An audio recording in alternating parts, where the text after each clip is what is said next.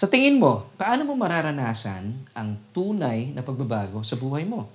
Well, ito po yung bago nating tanong na bibigyan po sa atin ng tuon at tugon mismo po ng salita ng Panginoon. Ngayon na, magaganap. Siyempre pa, dito lang yan sa ating programa.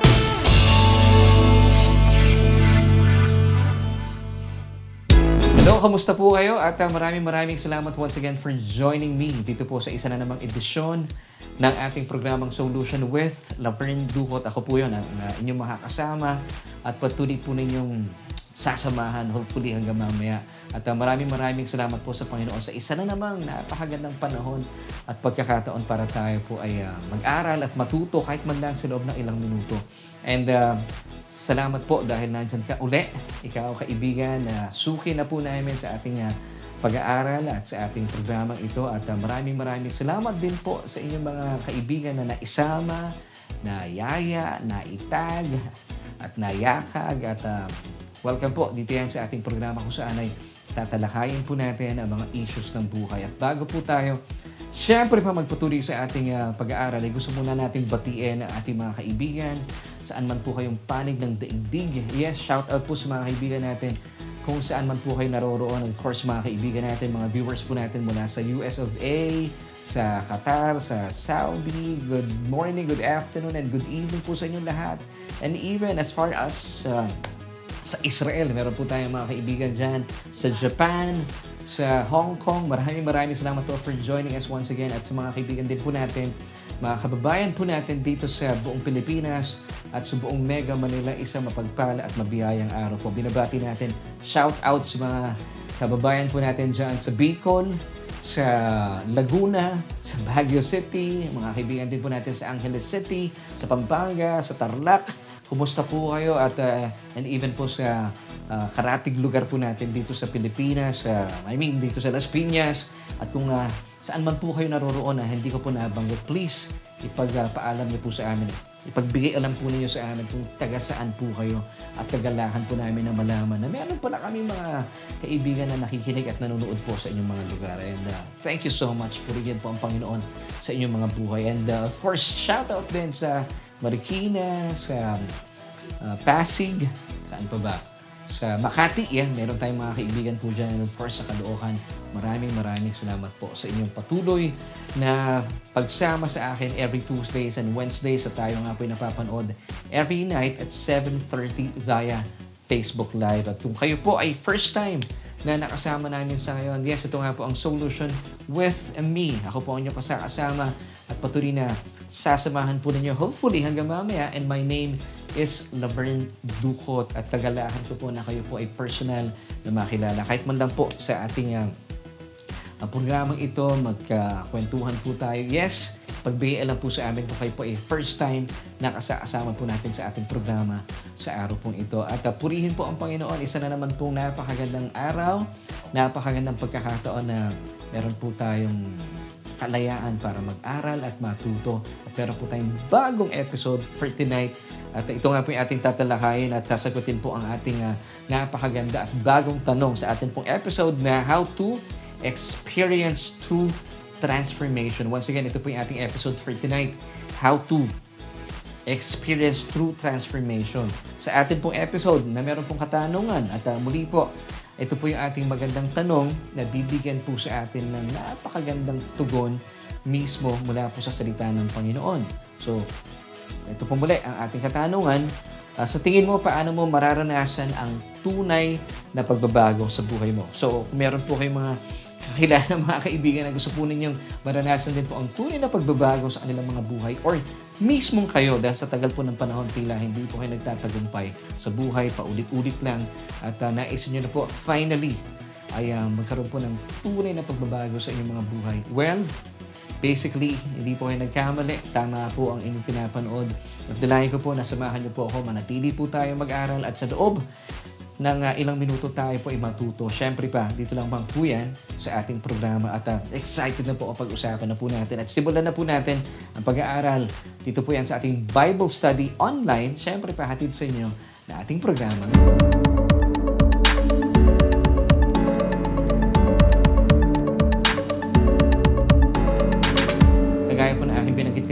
Pag-uusapan po natin at aalamin po natin kung paano nga ba ang tunay na pagbabago sa ating buhay. Paano po natin mararanasan ang tunay na pagbabago sa ating buhay. Kasi marahil kung kayo po ay for the longest time ay sinubukan nyo na po ang uh, iba't ibang pamamaraan, pero sabihan hindi po ay nagtatagumpay, hindi po pang matagalan ng pagbabago na nararanasan po ninyo sa inyong mga buhay at uh, humahantong po kayo sa pansamantalang uh, pagbabago at bumabalik ka na naman sa iyong dating nakagawian. Well, I believe na hindi po aksidente at kayo po ay kasama namin sa araw pong ito.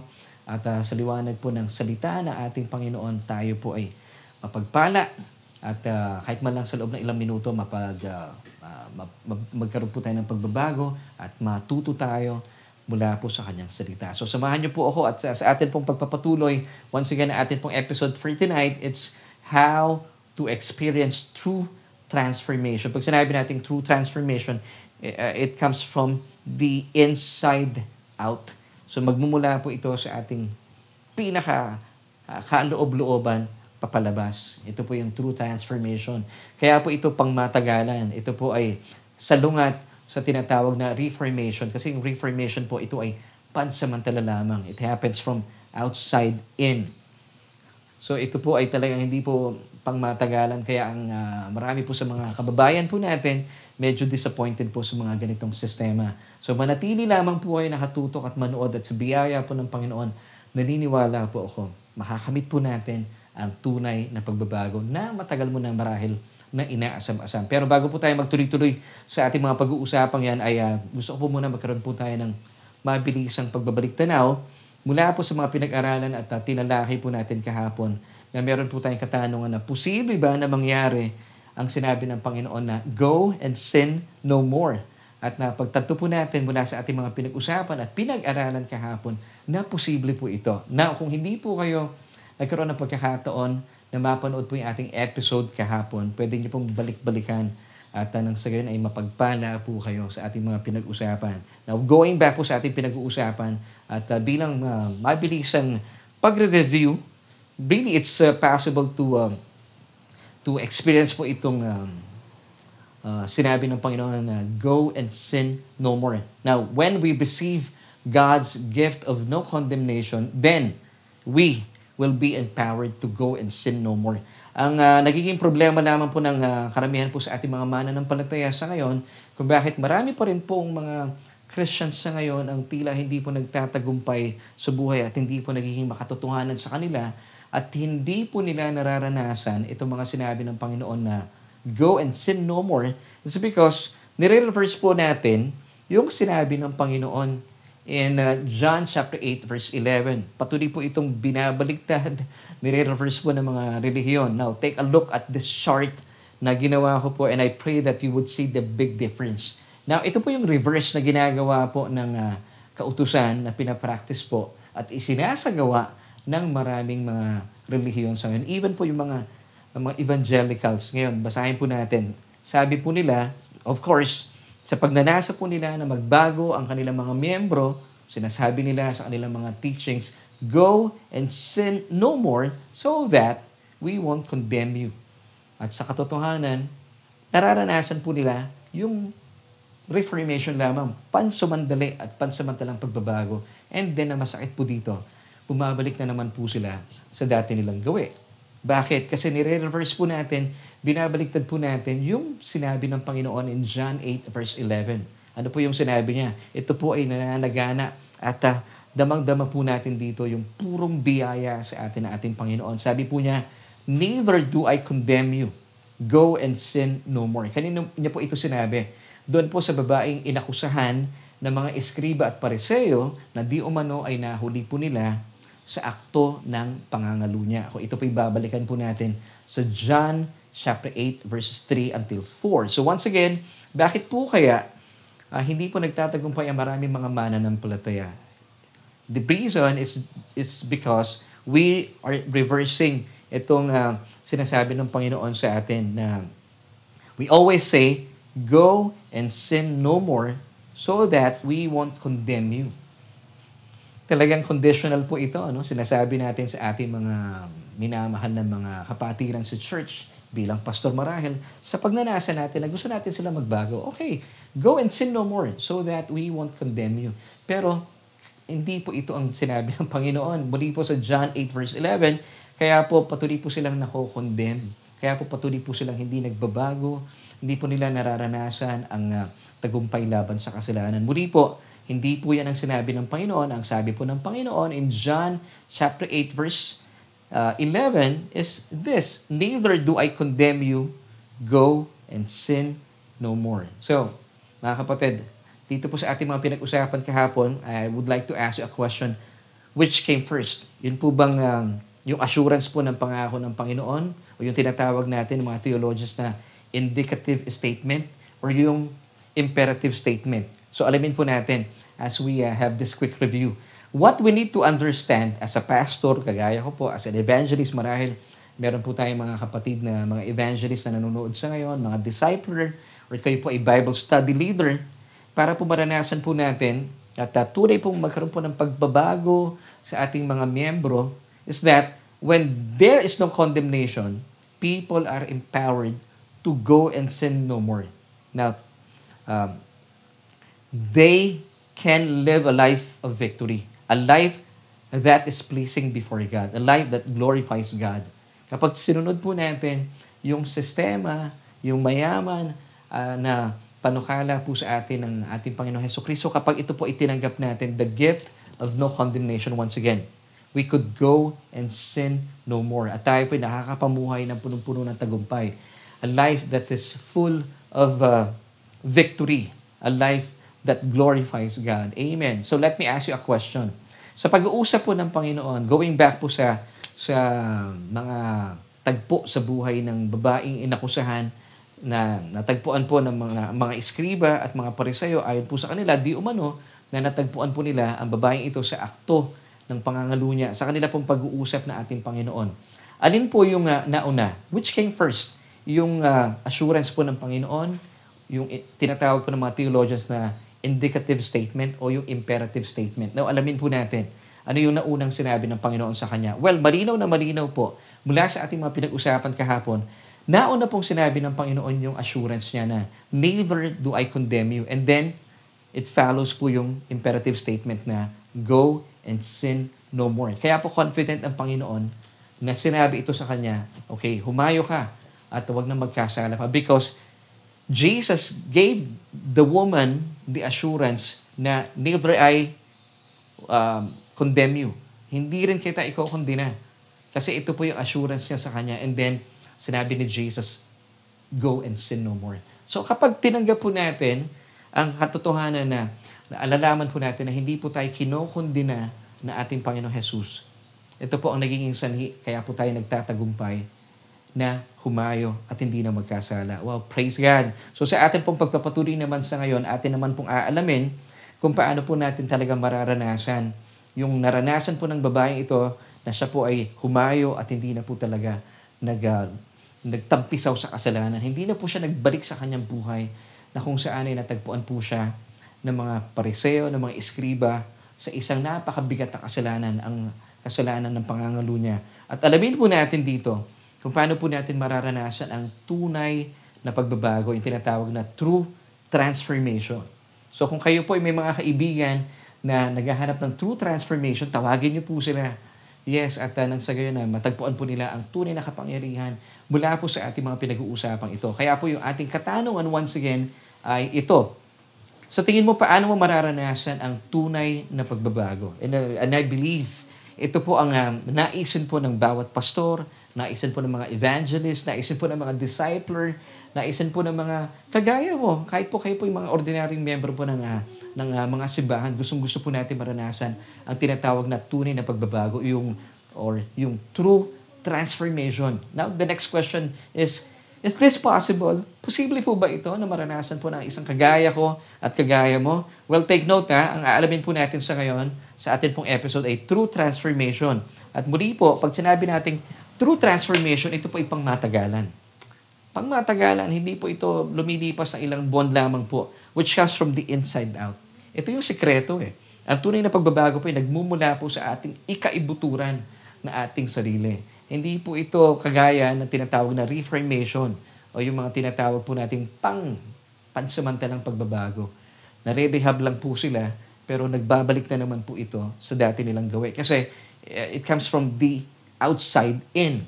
Kaya naman po madali lamang po itong lumipas, kumupas at makalipas po ng ilang linggo marahil o pinakamatagal na buwan or taon, magbabalik na naman po ang taong ito sa kanyang mga dating gawi. So hindi po siya nagtatagumpay kasi hindi po ito pang matagalan. Mula po sa mga tagpong ating pinag-usapan kahapon at dalayan ko po na kayo po inaitatag sa napakaganda pong uh, ginawa ng Panginoon sa babae sa ating kwento. Na pag-alaman nga po natin sa mga tagpong ito sa John chapter 8 verses 3 to 4 na may dinala pong babae ang mga iskriba at mga pariseo sa harapan ng Panginoon na kung saan ay ayon po sa kanila ay nahuli po nila sa akto ng pangangalunya. Tingnan po natin ha, yung problema pong ito ng babae, yung kanya pong kasalanan, ay hindi po basta-basta na siya po ay uh, pagagalitan lamang at uh, akusahan lamang ng uh, mga bagay-bagay and then pwede na po siyang palayain. Hindi po. Ito po ay napakabigat na kasalanan sa kanila bilang mga Hudyo. So basahin po muna natin ang mga tagpong ito bilang uh, meron po, para meron tayong matibay na na uh, sandigan sa ating mga pinag-uusapan. John 8 verses 3 until 4. Then the scribes and Pharisees brought to Jesus a woman caught in the act of adultery. And when they had set her in the midst, they said to Jesus, Teacher, this woman was caught in adultery in the very act. So talaga, pinupondohan nila, kinakapitalize po nila na tagpuan namin ng babae ito sa akto ng pangangalo niya. Well, bakit po ito sinasabi ng mga eskriba at ng mga pariseo? Kasi sobrang bigat po ng kasalanan ito.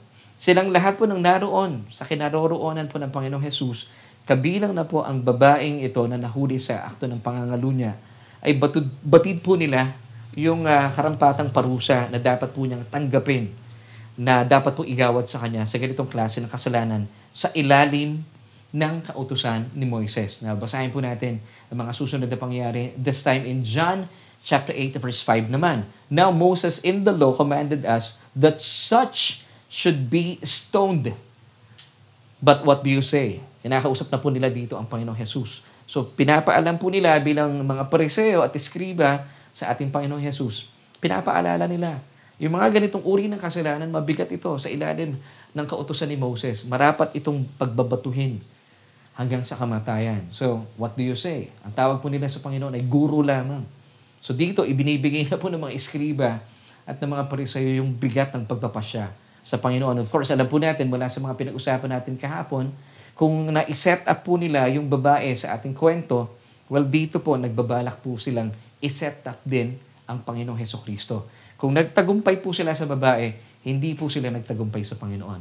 Well, of course, napag-alaman po natin na iset up po yung babae, pero sa kaduluduluhan po ng kwento, iniligtas po ng ating Panginoong Jesus yung babaeng na iset up ng eskriba at ng mga pariseo. Well, of course, eh wala naman pong pagtatanggi yung babae sa akusasyon sa kanya ng mga eskriba at pariseo at uh, talaga naman pong natagpuan po siya at nahuli sa akto ng pangangalo niya.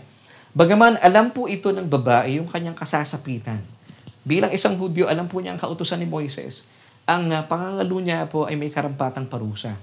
So obviously, alam po niya na siya po ay maaring pagbabatuhin hanggang sa kamatayan. Pero, Take note ha, siya po isang Hudyo, alam po niya kanyang uh, kasasapitan at nahuli pa siya, ito yung masakit.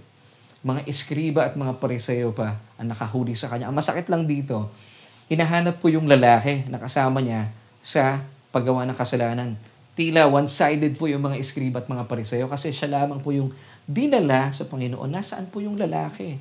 Napapaisip tuloy tayo, mukhang kasabot po yung lalaki. Mukhang isa sa mga eskriba at mga pariseo, yung um, uh, gumawa ng kahalayan po dito at na-set up po yung babae. So, going back po sa ating pinag-uusapan, even po yung babae sa kwentong ito, alam po niya yung kanyang kasasapitan. Pero obviously, hindi po siya napigilan ng kautusan ni Moises dahil hindi pa rin po siya napigilan sa pangangalo niya.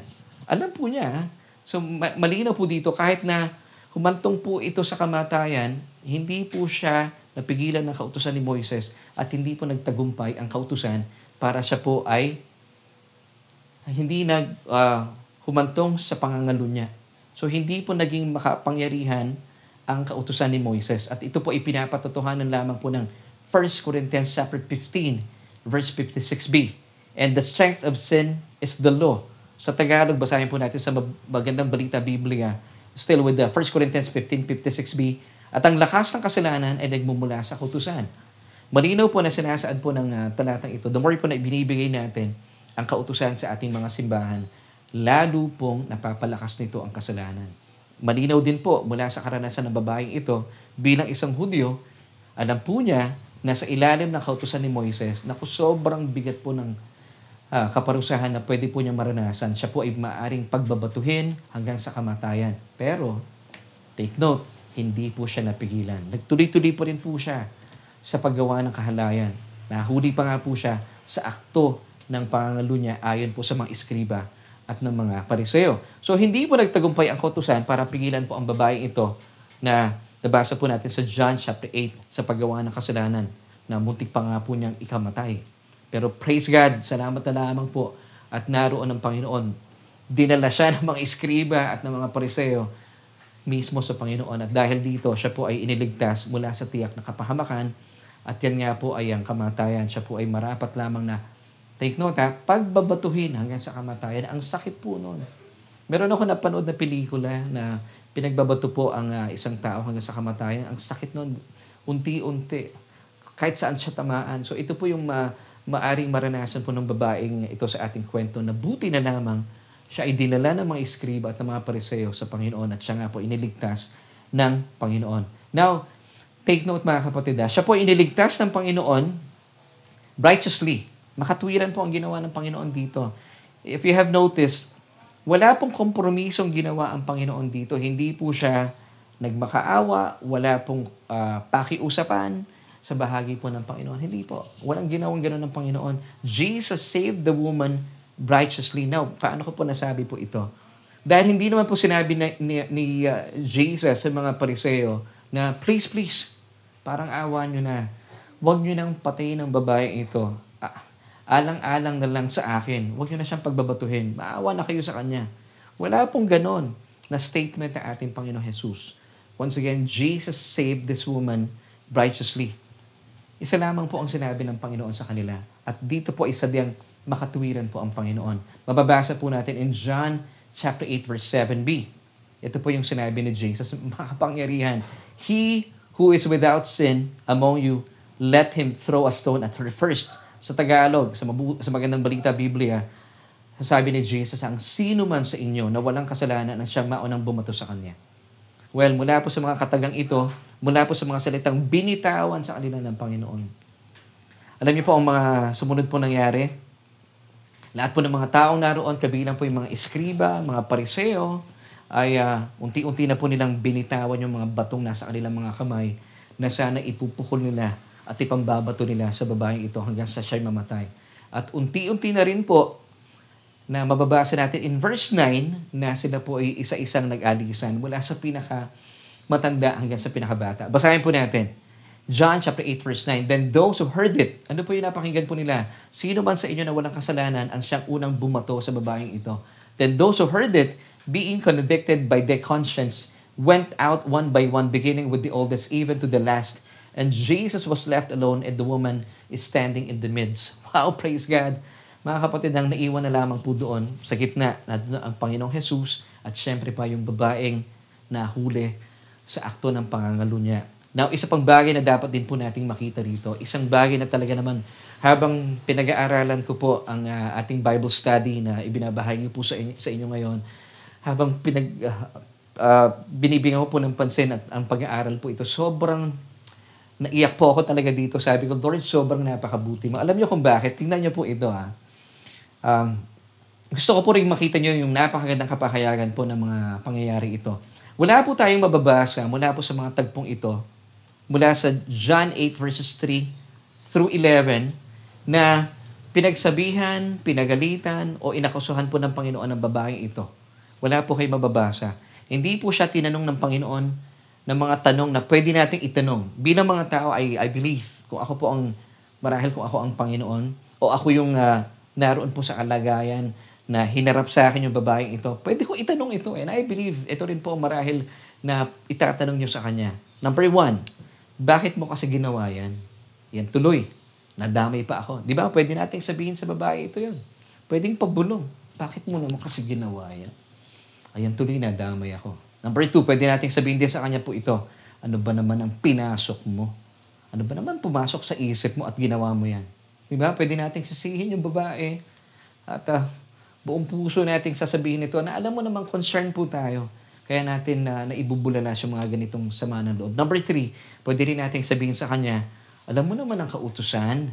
Eh bakit ka pala nagpatuloy? Number four, okay ah, ililigtas kita ngayon. Pagpalagay na po natin tayo ang Panginoong Jesus. Pwede natin isipin ito, okay, ililigtas kita ngayon ha. Pero, ipangako mo na hindi mo na uulitin to. Promise? Di ba? Pwede nating sabihin sa babae yon. And of course, number five, sa susunod, mag-isip-isip ka muna bago ka pumasok sa gulo, ha? Di ba? Ito yung pwede nating sabihin sa babae. Pero, ni isa po dito sa mga binanggit ko, wala pong sinabi na ganito ang Panginoon. Wala po. Isa lamang po ang tinanong ng Panginoong Jesus sa babaeng ito. Bagaman siya nga po ay karapat dapat naman talagang pagalitan. Nakakagigil, di ba? Bilang mga tao talagang maiinis po tayo. Pero ibahin natin ang Panginoon. Sabi ko nga sa Panginoon, no akin pong itong pinag-aaralan, sabi ko, Lord, ikaw ay kakaiba talaga. Diyos ka talaga na marapat papurihan. Walang tao makakagaya sa'yo. Ikaw lang talaga ang marapat na bigyan po ng papuri. Talagang wala po kayong mababasa mula sa John chapter 8, kahit pa sa verse 1 na until uh, 11, wala pong kayong mababasa na nagsalita po ng ganito ang Panginoon na nise, pinagalitan niya yung babae o inakusahan po niya. Wala po. Marahil pwede natin gawin po yun, pero hindi po ang Panginoon. Ang tanging tanong lang po sa kanya ng Panginoon na mababasa po natin mula po sa mga mga tagpong ito ay uh, dito sa John chapter 8 verse 10b. Sabi ng Panginoon, ang ganda po ng kanyang tinanong, nasaan sila? Wala na ba humahatol sa iyo? Sa NKJV, basahin po natin, still with John 8 verse 10. Woman, where are those accusers of yours? Has no one condemned you? Wow, ito po yung tanong niya. Nasaan na sila humahatol sa iyo? Now, naisip ko rin po, bakit po kaya tinanong ng Panginoon po ang mga katagang ito? Bakit po niya ito sinabi sa babae ito? Alam niyo kung bakit? Simple na ang sagot. Kasi gusto niya sabihin sa mga babae, sila yung umahatol sa'yo, ako hindi ako kasama doon. So, nasaan yung mga umahatol sa'yo? So, kinwalify niya, sila yon Hindi ako kasama doon kasi hindi kita hahatulan. Kaya nga po yung mga sumunod pong uh, sinabi ng Panginoon in verse 11, Neither do I condemn you go and sin no more. Wow. Sabi ko sa Panginoon, Lord, sa sa mga pangyayaring to sobrang napakabuti mo sa kabila po ng sobrang sama ng ginawa ng babaeng ito at nahuli pa sa akto ng pangangalo niya. Wala po kayong paninisi, uh, pang-akusa, hindi man lang yung pinagalitan ng babae ito because isa lamang po once again ang tinanong niya sa kanya, nasaan na yung mga humahatol sa iyo? Ibig sabihin, sinasabi niya sa babaeng ito, once again, um, rest assured, hindi ako kasama sa kanila na humahatol sa iyo. Wow! So, dito po, nakita natin talaga na consistent po ang Panginoon. Isa lamang po ang sinabi niya bilang assurance po sa babae. Neither do I condemn you. Now, ito na po yung imperative statement. Go and sin no more. Amen. So, consistent po talaga ang Panginoon. It's clear na alam po ng Panginoon ng kanyang dahilan kung bakit po siya inilaan, ibinigay ng Diyos sa atin, sa mundong ito. Bakit ko po nasabi po ito? Dahil alam po niya talagang he's not in the business of condemning. At isa pang bagay po dito nakita ko, the Lord is so gentle whenever He is dealing with sin. Di ba? Naranasan po ito ng babae. Hindi po niya kinondena, hindi nga po niya uh, pinagalitan, hindi po niya inakusa ang babae sa kwento. At dahil dito, alam po niya ang dahilan kung bakit po siya ibinigay ng Diyos sa mundong ito. Kasi kung atin pong babalikan ang mga unang tagpo sa kwentong ito habang naglilita niya po sa galit at puot at paghatol at akusasyon ng mga eskriba at mga pariseo. Now, try to imagine, nakikita ko po habang dinadala po ng mga eskriba at pariseo ang babaeng ito na ayon sa kanila na tagpuan po nila nahuli nila sa akto ng pangangalo niya, I believe kinakanadkad po nila ito. Sobrang galit na galit po sila. At uh, Sabi nga nila, nahuli namin ang babae ito sa akto ng uh, pangangalo niya. So I'm so sure, galit na galit po sila. Now, mababasa po natin, habang naglilita niya po yung mga eskribang ito, nagsasabi po ng kanilang puot at galit sa babae ito na nangangalo niya. Kasi nga, alam po nila, bilang nasa kautusan, ako, uh, marapat lamang na patay ng babae ito. Now, tingnan po natin, paano po hinandle ng Panginoon po ito? John chapter 8 verses 4 to 6. Babasahin ko po sa inyo at meron pong napakagandang kapahayagan po dito ang Panginoon. Na talagang mamamangha pa po tayo. Now, it's true. The Lord is so gentle whenever He deals with sin. So basahin po natin, John 8 verses 4 to 6. They said to him, yung they po dito, the scribes and the Pharisees, Teacher, this woman was caught in adultery in the very act. Verse 5, Now Moses in the law commanded us that such should be stoned. But what do you say?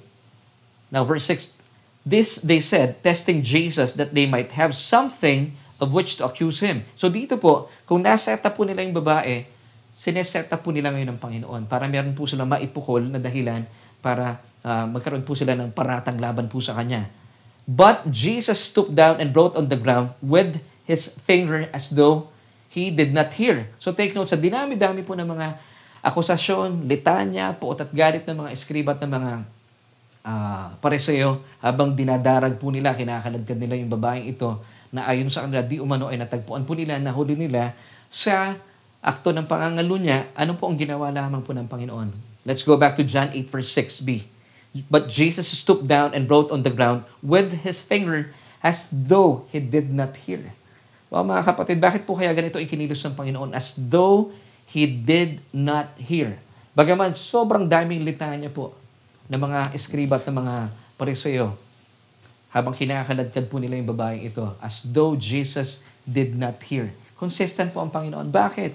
Kasi nga po, hindi po siya naparito sa mundong ito para bigyan po niya ng panahon ang pangungundina at mga akusasyon. Ano po ang dahilan po ng Diyos kung bakit po ibinigay ang kanyang bugtong na anak na parito po siya, hindi para kondinahin po ang mundo, bagkos tayo po ay iligtas mula sa ating mga kasalanan, di ba? Napakadakila po ng Diyos, napakadakila po ng pag-ibig sa atin ng ating Panginoon. At ito po ay pinapatotohanan po sa atin ng John chapter 3 verse 17. For God did not send His Son to the world to condemn the world, but that the world through Him might be saved. So kaya pala, ang ating Panginoon habang naglilita niya, nagsasalita po, at binabahagi po ng mga pariseyo, ng mga eskriba, yung kanilang galit sa babaeng ito, ay hindi po ito as if, sabi nung talata, as though Jesus did not hear. Kasi wala po yung tenga niya doon. Wala po yung kanyang attention sa accusations o condemnation. He came not to condemn us, but to save us. Yun po ang kanyang pakay. At doon lamang po ang kanyang isipan. Naisin po niya, na ang paka niya talaga, yung babae, ililigtas niya. Of course, without compromise. Wala pong kompromiso ang Diyos because lahat po na ginagawa ng Panginoon, whenever He deals with sin, ito po ay may matibay na pundasyon. Makatuwiran po ito. At ito nga po ang, ang sistema, ang puso ng Diyos kapag siya po ay uh, inililigtas po tayo. Ang, uh, ang, uh, ang atin pong foundation ay ang kanyang righteousness, ang kanyang pong katuwiran. So sa tingin mo, Bilang pagtatapos, bigyan na po natin ng uh, kasagutan ng ating uh, mga pinag-uusapan ng sa gayon ay magkaroon po tayo ng tamang solution. Let's go back to our question kanina. So sa tingin mo, paano po natin mararanasan ang tunay na pagbabago o yung true transformation? So mga kapatid, mula po sa ating mga pinag-usapan, ito na po yung ating solution for tonight. Malinaw po mula sa mga tagpong ating binasa, ito po yung mga key verses po natin mula sa tagpo na atin pong uh, pinag-usapan kahapon pa man, John chapter 8 verses 3 through 11 Nabasa po natin at napag-alaman po natin na ang tunay na pagbabago o yung true transformation ay makakamit po natin hindi po talaga sa pamagitan ng kautusan. Bakit ko po nasabi po ito? Going back po sa ating mga tinalakay kanina, bagaman yung babae po ay Hudyo, alam po niya ang kautusan ni Moises, hindi po siya napigilan nito sa paggawa po rin ng kasalanan, sa pangangalo niya. Bagaman alam po niya na kapag siya po ay nahuli sa pangangalo niya, kamatayan po ang uh, karampatang parusa po dito. Siya po ipagbabatuhin. Ang sakit po noon. Pero sa kabila po nito, hindi po nagtagumpay ang kautusan para siya po ipag, nito. So ano po ang true transformation? Uh, makakamit po natin. Hindi po pala sa kautusan because the more po natin ibinibigay ang kautusan sa ating mga minamahal na mga churchmates, sa ating mga anak, hindi po ito talaga makapagpapabago po sa kanila 1 Corinthians chapter 15 verse 56b. Once again, basahin po natin ang talatang ito. And the strength of sin is the law. So the more pong ibinibigay natin sa kanila ang kautusan, lalo pong napapagyaman ang kanilang kasalanan. Gayon din po ang naranasan ng babae sa ating kwento. Hindi po siya nagtagumpay laban sa kasalanan bagkos alam po niya ang kautusan pero nagtuloy-tuloy pa rin po siya sa paggawa ng kasalanan. Samantala, likas na makakamit po ng sino man ang tunay na pagbabago, yung tinatawag nating true transformation which happens from the inside out. Ito po yung pangmatagalan na pagbabago. Hindi po ito reformation lamang na pansamantala. So, samantala, likas nga po makakamit po natin uh, ng sino man ang tunay na transformation o yung tunay na pagbabago sa pamamagitan lamang po ng mayaman at nananagana at purong biyaya sa atin ng Diyos. Hindi po sa pamamagitan ng pagsunod sa kautusan. Na ito nga po yung naranasan po ng babae sa ating kwento. Amen. So when Jesus gave her the gift of no condemnation, paano po niya ibinigay po ito sa kanya? Di po ba na pagtanto po natin kanina, kagaya po ng ating mga pinag-usapan, wala po tayong narinig na galit, akusasyon o kondemnasyon sa bahagi po ng ating Panginoon. Hindi po siya sinabihan na, Diyos ko ako, grabe ang ginawa mo. Ba't ka pumasok sa gulo? Nadamay pa ako. Wala po kayo maririnig na ganon. Hindi rin po sinabi ni Jesus na, okay, ililigtas kita sa ngayon, ha? Pero ipangako mo sa akin, huli na ito, magbago ka na. Wala po tayo nabasang ganon. Ano lamang po ang tinanong ng Panginoon sa Kanya? Nasaan na yung mga humahatol sa iyo? Bakit? Bakit po niya sinabi yon? Kasi gusto po niya ipaalam sa Kanya Bagaman ikaw ay nagkasala, narito ako. Hindi ako kabilang sa mga hahatol o yung mga humahatol sa iyo. Narito ako, sabi niya, neither do I condemn you. Go and sin no more.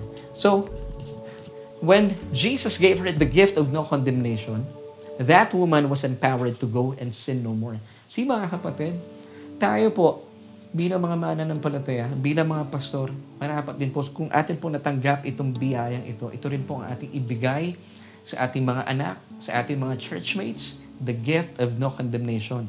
Bagaman mga kapatid ha, going back po doon sa babae, karapat dapat man siya talaga nasisihin, may karapatan po ang Panginoon. At may karapatan din naman talaga yung mga eskriba at mga pariseyo. Pero hindi po itong ginawa ng Panginoon. Bagaman, dapat po siya akusahan, parusahan, nakamatayan dahil po sa kanyang hindi matatawarang kasalanan na ginawa. Pangangalun niya. Nakakasira po ito ng buhay pero sa kabila po nito, wala ni anumang paninisi at paghatol ang ipinukul po sa kanya ng Panginoon. Kundi ang kanya lamang pong saganang biyaya ng kanya pong sambitin ng mga salitang ito. In John chapter 8 verse 11b, Neither do I condemn you. Go and sin no more. So mga kapatid, as we end, once again, as when the woman received Jesus' gift of no condemnation, she was then empowered to go and sin no more. So malinaw po mula sa ating mga pinag-usapan na hindi po ang kautusan ang naghatid po sa babaeng ito ng true transformation. Ang kautusan po sa totoo lang, ang maihahatid lamang po ito sa tao ay reformation. Pwede po siya magbago, makikita lang natin panlabas, pero panloob hindi po talaga.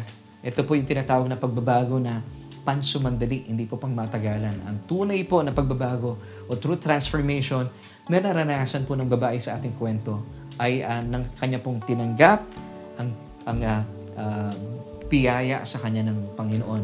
The gift of no condemnation. At ito po ang naging sanhi para maranasan po ng babae ito ang tunay na pagbabago o yung true transformation na kung ito po ay naranasan po ng babae sa ating kwento, kapatid, ito rin po ang dapat po nating nararanasan. You must receive the gift of no condemnation. Yes, paano po ito? Marahil ito po ang tanong niyo po sa akin as we end. Marahil meron po kayong mga akusasyon na naririnig mula po sa inyong mga isipan na marami po kayong ginawang kamalian nung araw. Pero mga kapatid, bilang isang anak ng Diyos, huwag niyo na po itong papansinin, huwag niyo na po itong bibilihan. Kayo po, tayuan po natin ang mayaman na biyaya sa atin ng Panginoon. Tanggapin po natin ito. Ang kinin po natin bilang isang binago na ni Kristo, bilang isang anak na ng Diyos. Hindi na po kayo yung dating makasalanan.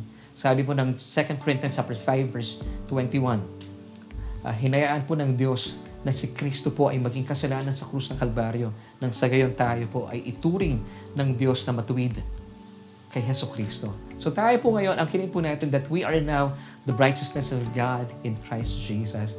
ikaw na po ito. And the more po na kinikilala mo ang sarili mo bilang isang matuwid, banal at kaaya-aya sa harapan ng Diyos, dahil ikaw ay na kay Kristo Jesus, you are now receiving Jesus' gift of no condemnation. And believe me, the more po na tinatanggap po natin itong biyayang ito, itong kaloob na ito, for sure, you will go and sin no more. At ito po ang magiging dahilan para maranasan po ninyo yung tinatawag na tunay na pagbabago or true transformation.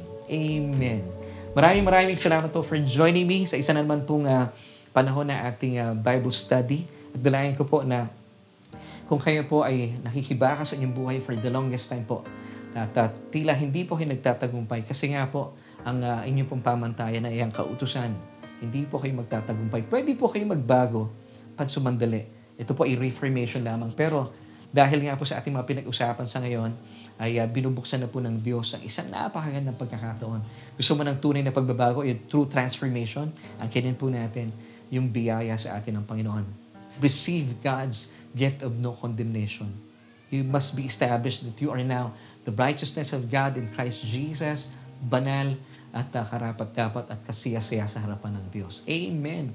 Now, gusto ko po munang kausapin ating mga kaibigan. Marahil kayo po ay first time na dumalo sa ating uh, Bible study at uh, nararanasan po ninyo sa mahabang panahon ay pagod na pagod na po kayo sa inyong buhay.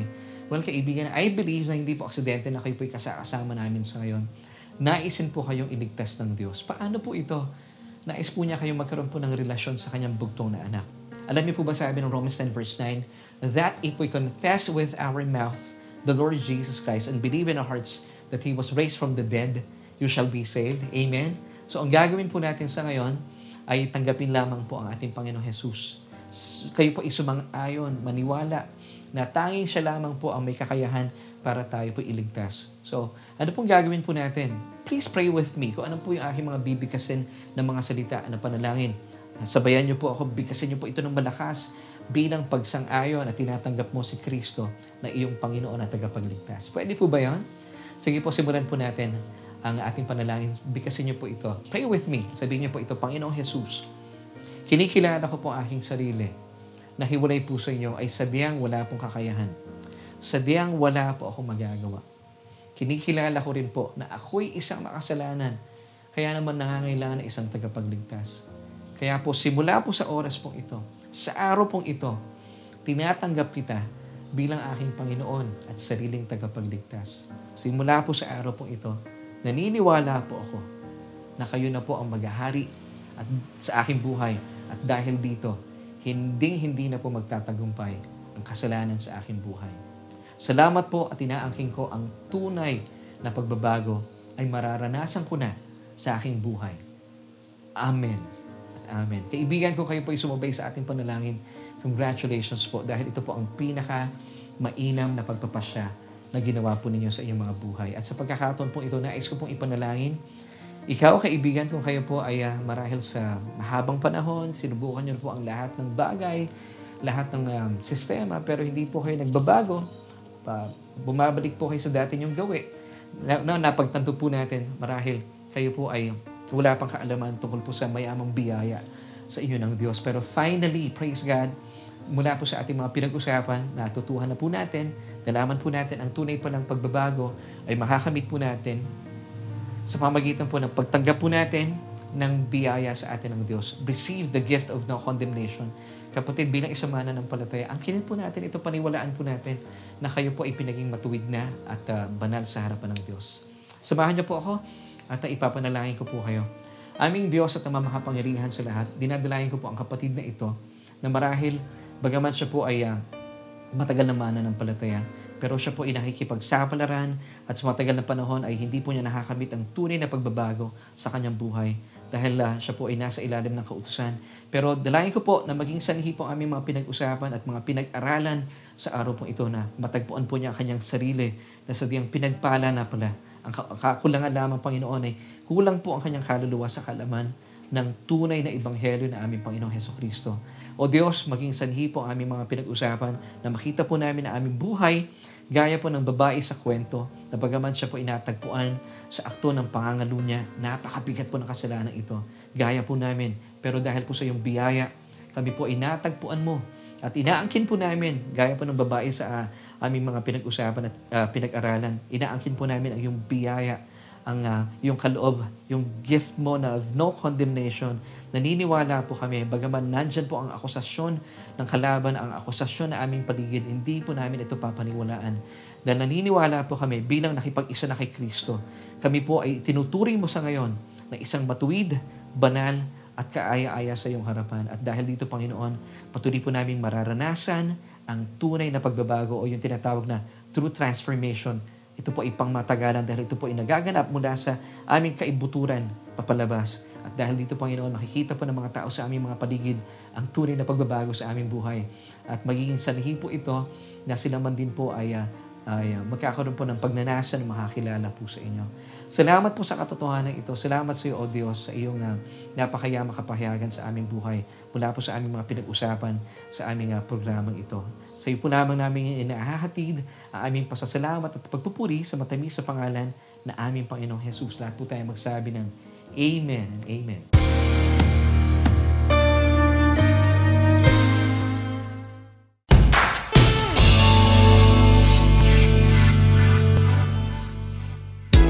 Maraming maraming salamat po for joining me. Yes, ito nga po inyong kaibigan and my name is Laverne Ducot sa ating pong programang Solution. Ito nga po yung ating Bible study online at uh, tayo nga po ay nasa huling bahagi na na ating uh, programa at pag-aaral. Hindi po natin namamalayan ang bilis ng oras kasi ganyan po talaga kapag tayo po nag enjoy sa napakayaman at nananaganang biyaya po sa atin ng ating Panginoon. At mula po sa ating mga pinag-usapan, nalayan ko po na kayo po ay napagpala at uh, syempre pa ako kayo po ay napagpala at uh, naniniwala sa ating mga pinag-usapan. Maraming maraming salamat pong patuloy dahil kayo po ay kabalikat po namin sa pagbabahagi ng ating programa. Thank you po for sharing this program at nalayan ko po na yung uh, uh, inyo pong pagbabahagi ay maging sanhi din po na malaman po na ating mga kaibigan, na ating mga kakilala at lalo higit na ating mga kapamilya na meron pong isang Diyos na talaga pong nagmamahal po sa kanila. Sa kabila po ng kanilang mga kinalalagyan, sila po ay mahal na mahal ng Diyos. At maraming maraming salamat po once again na kayo po ay aming kabalikat at uh, kasama sa pagbabahagi po ng uh, mayaman at nananagana at purong biyaya sa atin ng Diyos. Purihin po ang Panginoon sa inyong mga buhay. At uh, Pansamantala tayo po muna ay uh, uh, magwawakas sa ating programa at the next week magbabalik po tayo at pagpapatuloy po natin ang mayamang pag-aaral na ito.